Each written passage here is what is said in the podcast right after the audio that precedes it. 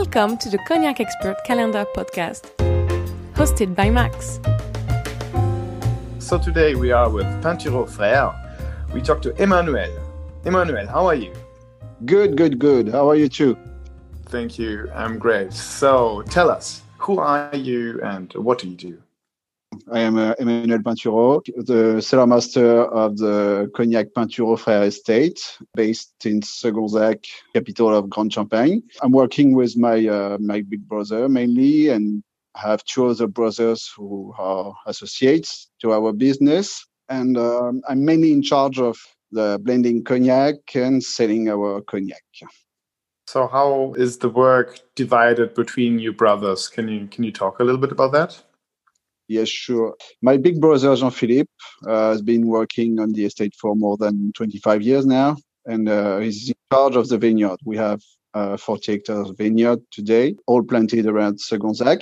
And uh, I came back 10 years ago uh, because my parents wanted to, to be retired. And uh, I took the, the sales in charge and the cellar mastering mainly. There are many things that we do together, like taking, working in cellars, uh, harvest, and uh, distillation process as well. Okay, so basically you make everything from the vines to the bottling process? Yeah, we manage everything from the vine, vine culture, and uh, until the aging, and then blending, and then selling bottles. So are you a vigneron independent? Do you only use your own harvest, or do you also buy other stocks? Uh, we don't buy any, any barrel to another cognac maker or something like that. So yeah, just a Pinturault production.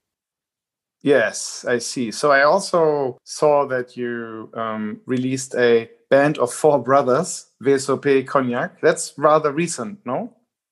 Yeah, yeah. This is a brand new product because two years ago changed our brand name until the 18. It was uh, J Pinturault, J for Jacques, my grandfather and father, and uh, we had a brainstorming and we arrived at a new brand name named Pinturault Frère, which means the Pinturault brothers. Exactly. So we are four brothers, mainly two working on the estates, and um, when we changed the name, we had to create a new packaging for our cognac for our cognac range, and we wanted to have something more fun. And I found the name Band of Four Brothers. This is a nice packaging, a little bit rock and roll. I wanted the term band in the in the bottle. I see. What what instrument do you play, Emmanuel? Play drums. Ah, me too. Yeah, you too. Great. yeah, me too. Yeah. but I'm very bad at it, and I stopped playing. Uh, I don't know, ten years ago or so. I keep playing. I, I keep playing as I can. So yeah. cool. Yeah, yeah, I like that. I'm a, I'm a big fan of uh, rock and roll, punk rock, uh, metal, etc. So I wanted to to do something different. Uh, the other bottles are a little bit more sober, a little bit classical but we wanted to be to feel free on the VSOP packaging, you know. Yes, I understand. So this is also a little bit the symbol of the next generation taking over. It's kind of your yeah. It's like uh, we keep the the family identity, the product identity, but we want to renew our image, and because we are a new generation. Is there anything else you want to renew the new generation? Do you have any plans uh, where to lead the Pinturault Frère house? Yeah, we modernized the, the chain for for bottling because we still do it by hand. So we invested in a machine for labels and corks. And uh, yeah, we, we'd like to renew the historical building. We have the historical cellar of the family where we receive customer for tasting and visits. It's a big project. Yeah, I, I imagine. And we would like to buy a second still. Well, you only have one pot still. How do you do that? Yeah, we only have one still. it's quite long to do. Yeah. But how big is the pot still? How many hectoliters? Uh, it's a 25 hectoliters. Okay, yeah. So it's a new one. No, it's uh, it's an old one that's impressive to do distilling 40 hectares with a one pot still. With 40 hectares, yes. it's quite huge. But uh, until 2017, we had only 25 hectares, so it was was okay for one still. We had the opportunity three years ago to to get bigger because we have bought a new estate based in Segonzac as well, and uh, and one day we had uh, 40 hectares, so 15 hectares more uh, to distill this year was a pretty good year uh, in quantity. So we started the earliest as possible to to to finish on time. So we started October 26th to finish. We hope in the at the middle of March. So yeah, for almost five months distillation. Wow, that's very long. It's crazy. that's impressive. So it's very interesting, perhaps also for our listeners. So you will purchase a new pot still, probably also at 25 hectoliters, I assume. Yeah, to have the same uh, same rhythm, uh, same uh, time charge for both uh, stills. You know. But the pot still you have right now, it's not powered by wood, is it? No, no, no. yes. okay. I was just wondering. Perhaps interesting for our listeners, how much do you have to pay for a new entire alambic pot still? Roughly? Between 150 to 200,000 euros. Only for the pot still? Yeah, just for the still. Settled on your place. That's a huge investment. It's a huge investment, yeah. But you can keep it for many years. Look, we've got our steel for 30 years now. It's not a, an investment by ourselves. We need the bank each time. everything in our job, in our job, everything is very, very expensive. Yeah, yeah, of course. Do you own all this yourself for 40 hectares? I mean, do you have your own harvest machine? Yeah, we have our own harvest machine, uh, tractors, we got everything. And uh, yeah, 10 years, 10 years ago, maybe a little bit more, uh, my brother developed uh, a secondary activity to to sell his service to manage other vineyards. You know? We we have the material for 40 hectares, so we can use it for uh, maybe 100 150 hectares. So we sell some uh, some services to make the vine culture to other people who don't have time, who are close to the retirement, who have vineyard, but they have another job besides. So at all, my brother managed almost 100 hectares. So our 40 hectares plus 60 hectares to others. And this is probably close by, all Grande Champagne around the corner. Yeah, yeah, they are not so far. And with harvest machine, we do something like 175 hectares each year. Oh, okay. Yeah, that's a lot. Yeah, of course. Yes, but to be for to get a better rentability on the machine because uh, harvest machine is two hundred and fifty thousand euros today. Yeah, that's also a lot. Yeah. Yes, a quarter of million dollar. Everything is expensive. Everything. Even if you use it for one month, two months in the year, it's expensive.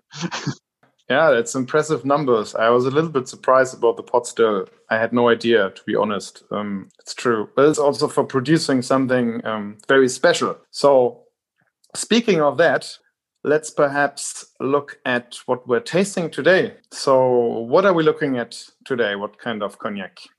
Yeah, I suggest a very old cognac that we have in our range. This is our cognac Hors d'Age when you say old, perhaps we can start with the age. So, can you talk about the time in the barrel? Yeah, the minimum of 40 years. This is not my production, but my father's one for sure, but my blending. When you say blending, how many lots? We usually work with four to five different cognac in a blend because uh, we don't have all the vintages from the beginnings uh, of the family and uh, we do we try to be the closest as possible on the batch we made before to keep the identity. But the problem it's not really a problem is that we have a small choice in the in the cognacs. I have to work because i'm the cellar master uh, with three four five different cognac. Uh, the only one um, i used more cognac to make a, a more special blending was uh, Secret Famille, the limited edition I made for four years ago, something like that. So yeah, usually three, four, five, depends on the on the results that you look for. Sometimes it's four, sometimes it's five different cognac, sometimes it could be just three, but minimum of 40 years. And uh, then we complete the blending with all the cognacs that we have in our cellars. Okay.